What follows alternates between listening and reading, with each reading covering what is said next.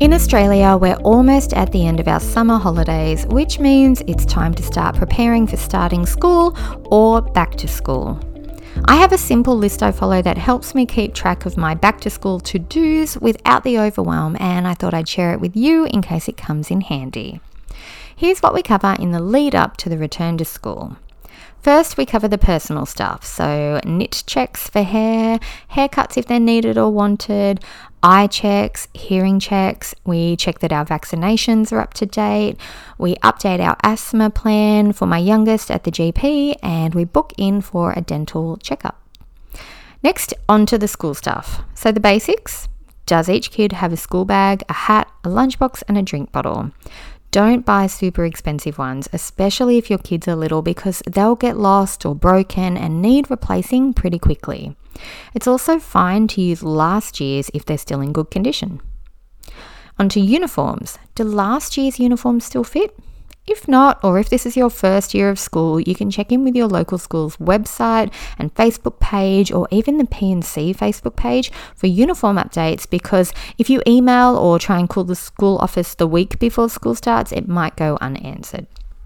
Lots of schools also have a second-hand option if uniforms are quite pricey, and you might also see posts in your local community group on Facebook with parents offering to donate old uniforms to other families if their kids have grown out of them, so you can check there too.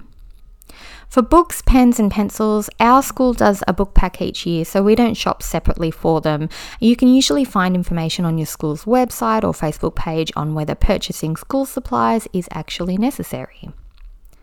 For transport, do you need to order a bus pass or an Opal card? Or if you're going to drop off and pick up, can you drive past the school this week and check the parking options so that you don't have to wing it on the first day when parking is very competitive?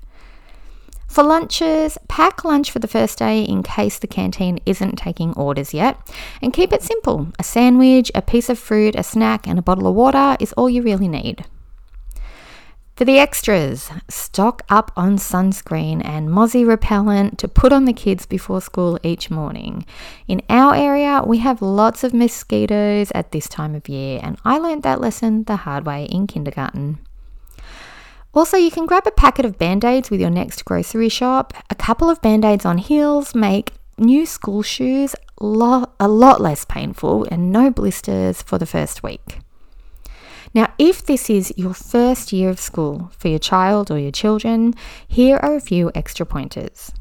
Use the week before school starts to practice opening lunchbox containers, using a public toilet unassisted, putting on and taking off jumpers, and refilling a drink bottle with water. Go somewhere this week, like a library or a park, and let your kids take their school backpacks with their lunchbox hat and drink bottle inside so they can get a feel for what it's like to carry it and use it because dips can be quite tricky at first for little ones.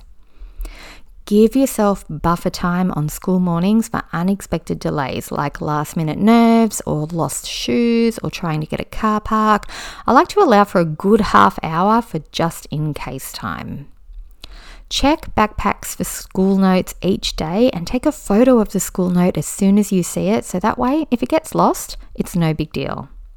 I have a lot of other hacks in my School Starter Hacks ebook, which is totally free. So if you'd like to find out more and get a few more hacks, you can click the link in the show notes for that one. I hope you found this helpful. If you're ready for the next step in organizing your home and life, you might want to check out my popular House and Family Binder. It's a simple set of prints to help you get organized and run your household without stress or overwhelm. I'll link a link in the show notes for that so you can check it out, and I will see you in the next episode.